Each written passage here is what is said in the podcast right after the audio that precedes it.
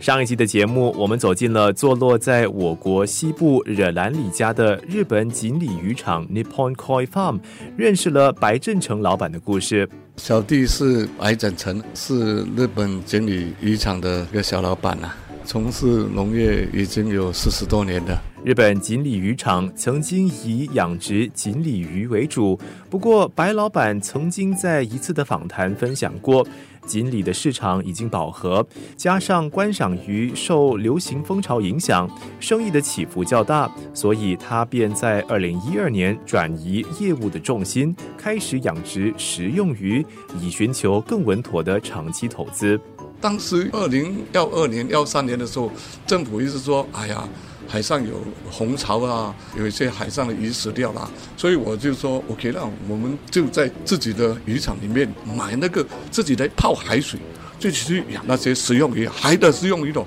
石斑啊、螃蟹啦这类的。最后我就觉得，OK 了，把食用鱼搞上了，养的好好的，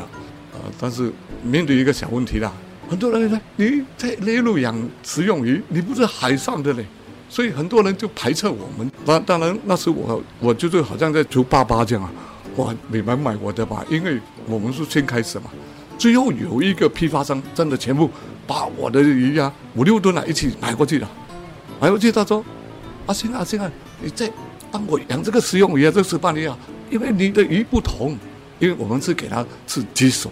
啊，鸡手给他吃鸡吃牛奶，自己配配料，所以吃起来的时候那个鱼很香。”所以我们要跟外面不同，就是我们要特制自己的食物去改造了。生活加热点。但是我那时也是很纠结，因为鲤鱼跟食用鱼只是一线之间啊。第二就是一念之间呐，你的心里是养观赏的，还是你要养吃的？这个念头在我这里一直纠结嘛。第三是一心之间呐，你的心要做日本锦鲤的广场鱼呢，还是你的心是为了食用鱼嘛？我如果我是做日本经理，只能造福某一些人而已，只是对我农场有益。但是食用是一个国家的，而且是个长远的农业的一个模式。而且新加坡也在鼓励，而且新加坡也知道新加坡的食用农业面对的问题。而刚好是说，有很多观赏鱼业者是希望转去食用鱼。但是问题是他们的基础设施有限，好像我吃是全部是有系统的，而且日本锦鲤都是重型的，就是说水深是三米多、三米，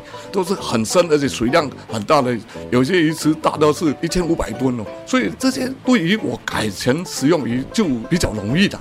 以该渔场的土地面积计算，Nippon Koi Farm 观赏鱼和食用鱼的比例是大约四比六。而且有趣的是，白老板同时也正在研究如何在这个系统之上呢种菜。但是最后虽然是说他已经成功了，但是一天我睡醒的时候，我想，哎，为什么我这边一大堆水，为什么我要去做海水的东西？太阳是飞给我了，为什么我要把网给盖住呢？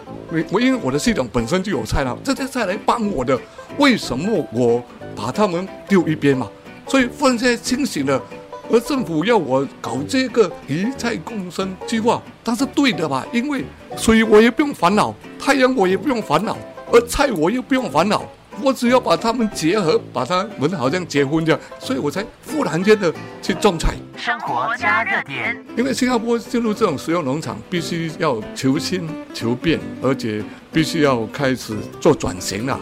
但是没有像我们是渔场这么比较难度比较高的，因为我们进入另外一个战区了。完全是两个不同平台的东西，不一样的东西，所以这个呢，我必须要为未来的农业模式找到一个方位。生活加热点，白老板努力转型，不光是为了日后的生存发展，也是为了响应政府的号召，也是为了人民的福祉奋斗。除了 Nippon Koi Farm 的白振成老板，西部郊区的不少农业者也正日以继夜地埋头努力，为打造不一样的新加坡农业领域。做出各自的贡献。